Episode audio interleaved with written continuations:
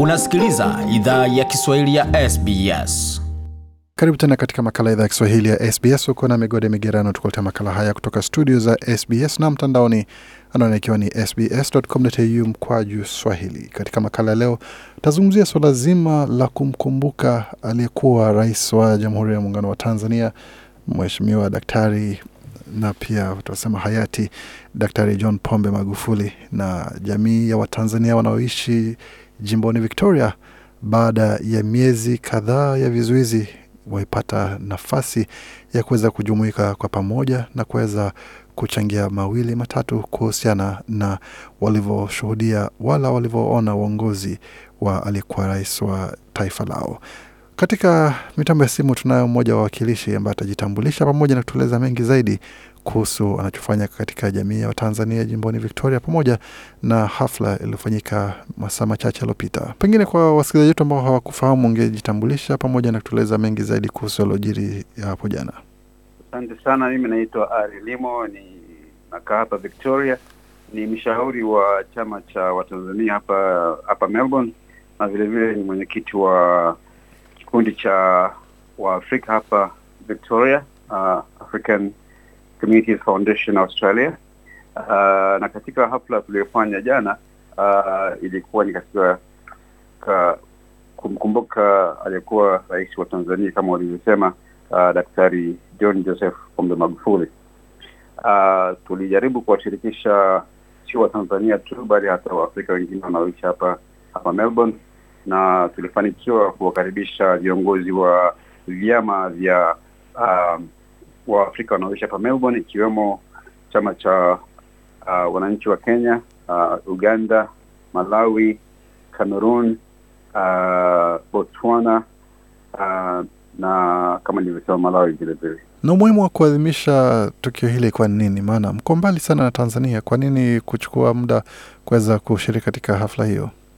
Uh, kama unavyoelewa tunaoishi nje vile vile tuna ushirikiano na au tuna tuna ndugu uh, Tanzania. Kwa hiyo ni, ni, ni, ni wajibu wetu kufuatilia mambo yanavyoendelea Tanzania, na vile vile kifo cha ndugu yetu uh, Dkt. Magufuli kilikuwa ni cha ghafla.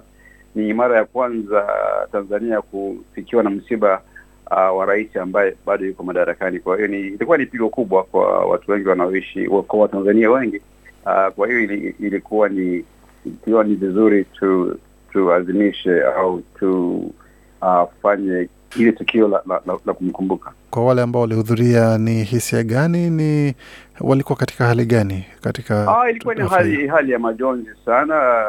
Watu wengi kama nilivyosema, walishtushwa na kifo cha rais uh, na walikuwa na matarajio kwamba angeendelea kuwa katika hatamu za kuiongoza Tanzania. Uh, kwa hiyo hilo hilo tukio ilikuwa ni la kifo chake kilikuwa ni cha cha kusikitisha sana. Kwa hiyo watu waliofika, hata uh, ndugu zetu tuliowaalika walikuwa na hisia hizo hizo za, za huzuni kubwa sana kwamba tumempoteza kiongozi ambaye alikuwa ni kama wengi walivyozungumza jana, alikuwa ni taa kwa, kwa kwa Afrika na Tanzania. Kupitia kifo chake vilevile kumekuwa na mtazamo mpya kwa upande wa uongozi ambapo tumempata Mama Samia ndiye kachukua nafasi yake. Ndiyo kuwepo na rais ambaye ni mwanamke kama anavyosema, mimi ni mwanamke lakini ni rais vile vile.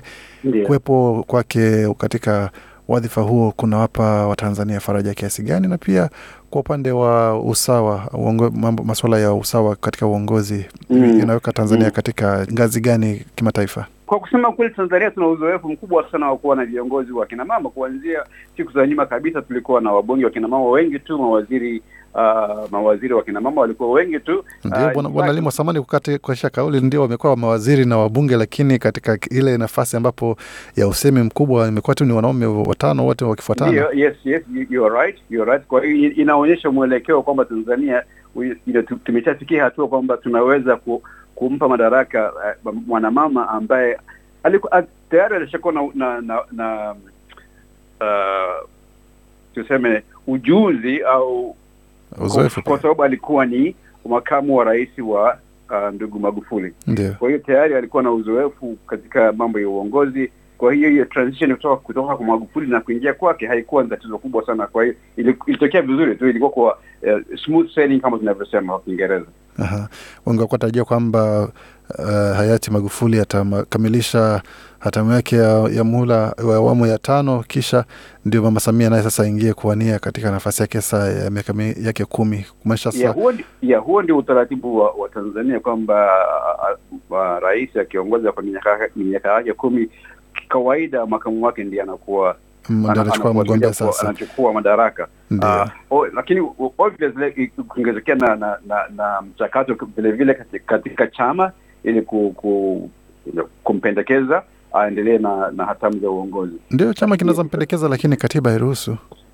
Naam. Katiba hairuhusu sasa kwamba mama Samia aweze kuongoza tena katika uchaguzi utakaokuja baadaye. Sasa itakuwa Nafikiri- itakuwa na- vipi sasa? Na, ka, ah, katiba katiba ina, ina, inasema ah, u- kama uki- ukichambua katiba kwa kwa ufanisi inasema kwamba uh, anayeongoza akimaliza miaka yake mitano anaweza akaongezewa tena miaka mingine mitano. Kwa hiyo sasa hivi mama Samia ndiye amechukua hatamu za, za uongozi katika kipindi kinachofuata cha miaka mitano. Ina maana kwamba akimaliza hii nguo yake ya miaka mitano anaweza akaingia tena katika kuongoza miaka mitano mingine. Uh, kumaanisha walikuwa wanatarajia mheshimiwa Mpango kuchukua miaka mitano ijayo, uh, wasubiri kwanza. Ah, yeah, definitely itabidi wasubiri, maanake katiba ukipotea katiba katiba iko wazi kabisa kwamba uh, um, rais akiongoza na huyu rais ndio ameanza hatamu yake ya kwanza ya miaka mitano. Kwa hiyo akimaliza miaka miaka yake hii mitano ana haki kabisa ya, ya kuingia tena kwenye kinyang'anyiro cha kinyang'anyiro cha kuingia katika cha kuongoza tena miaka mitano.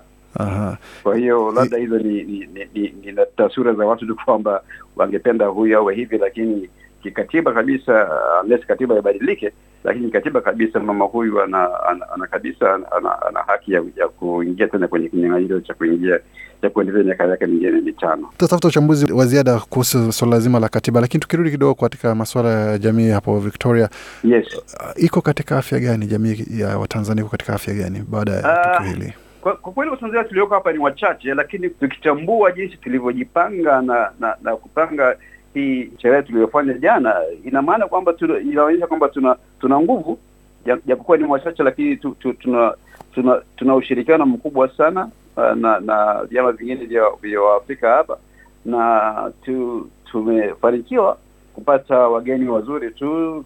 Tumepata ujumbe kutoka kwa waziri mkuu, tumepata ujumbe kutoka kwa uh, premier wa, wa hapa Victoria na viongozi wengine kama nilivyosema wa, wa vyama vya vya wa- Waafrika wengine wanaoishi hapa Melbourne.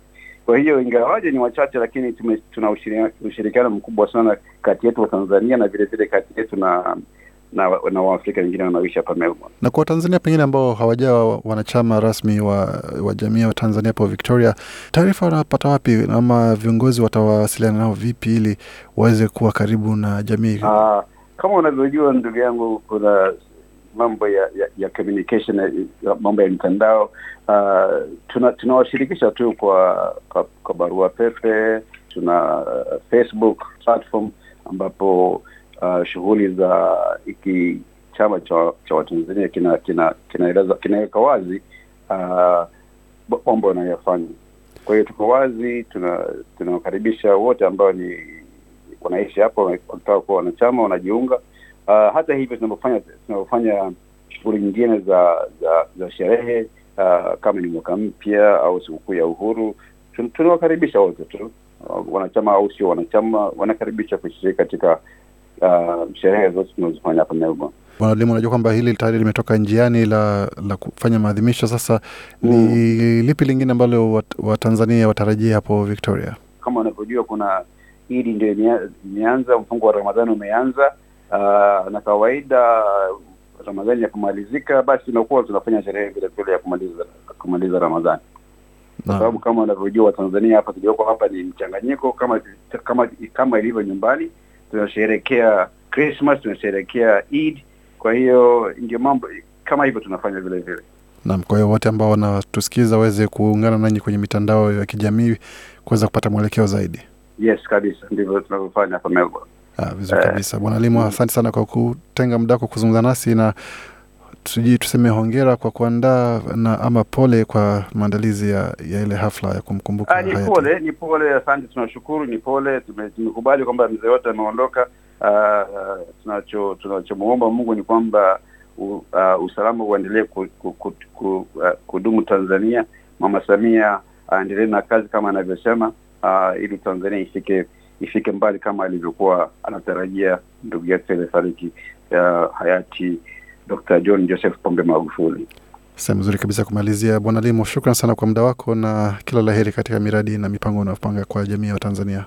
Asante sana ndugu yangu, asante sana, shukrani. Bwana Ari Limo hapo, mmoja wa viongozi katika jamii wa Tanzania wanaoishi jimboni Victoria, akizungumza nasi kuhusu hafla walioandaa kuweza kumkumbuka pamoja na kuwa pamoja na Watanzania wenza katika jimbo la Victoria baada ya kifo cha aliyekuwa rais wa awamu ya tano Jamhuri ya Muungano wa Tanzania Dr. John Pombe Joseph Magufuli. Mengi zaidi kuhusu taarifa hii pamoja na kuhusu shirika linalowakilisha Watanzania wanaoishi jimboni Victoria, basi tembelea tovuti yetu anwani ambayo ni sbs.com.au mkwaju Swahili. Hii ni idhaa ya Kiswahili ya SBS. Penda, shiriki, toa maoni. Fuatilia idhaa ya Kiswahili ya SBS kwenye Facebook.